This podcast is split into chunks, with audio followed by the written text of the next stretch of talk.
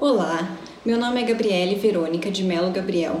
Eu sou bolsista do Programa Nacional de Pós-Doutorado da CAPES pelo Programa de Pós-Graduação em Biotecnologia e Monitoramento Ambiental da Universidade Federal de São Carlos, campus Sorocaba, sob supervisão da professora doutora Luciana Camargo de Oliveira.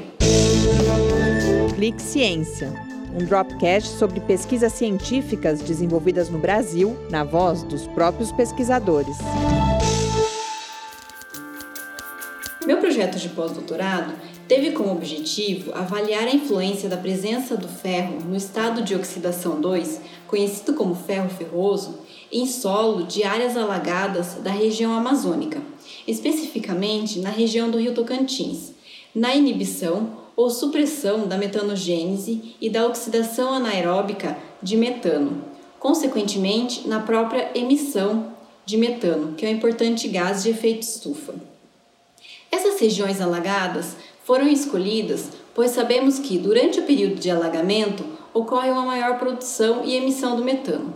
Dessa forma, a fim de avaliar se a presença natural de ferro no solo poderia influenciar nessa produção de metano, reduzindo sua emissão para a atmosfera, nós incubamos amostras de solo que foram coletadas pelo Dr. Acácio Navarrete, que colaborou com esse projeto, em reatores sob controle da produção de metano por microrganismos que produzem e consomem esse gás. Esses reatores foram então monitorados e a produção de metano analisada, sendo a quantidade de ferro no solo analisada no final do experimento. Nossas descobertas mostraram que houve a supressão da produção de metano pela redução do ferro no estado férrico, que é o ferro 3, pelos microrganismos produtores de metano, indicado pelo acúmulo de ferro ferroso no solo dos reatores que apresentaram uma menor concentração da emissão desse gás.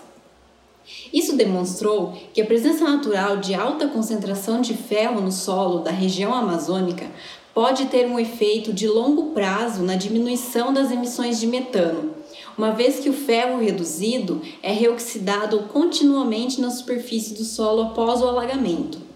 Esses resultados já foram publicados numa importante revista internacional e contou com a colaboração de outros professores da UFSCar, professores da Universidade Federal Rural da Amazônia e também com pós-graduandos da UFSCar e da Universidade Federal do Tocantins.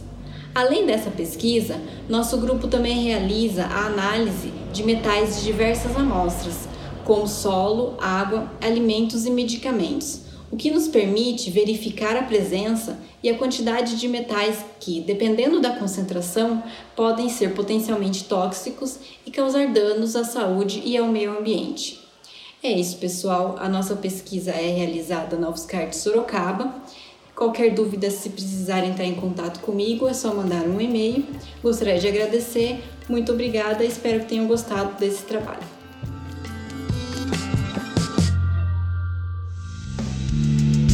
Ciência é uma produção do Laboratório Aberto de Interatividade para Disseminação do Conhecimento Científico e Tecnológico, o LAB, e do Centro de Desenvolvimento de Materiais Funcionais, o CDMF.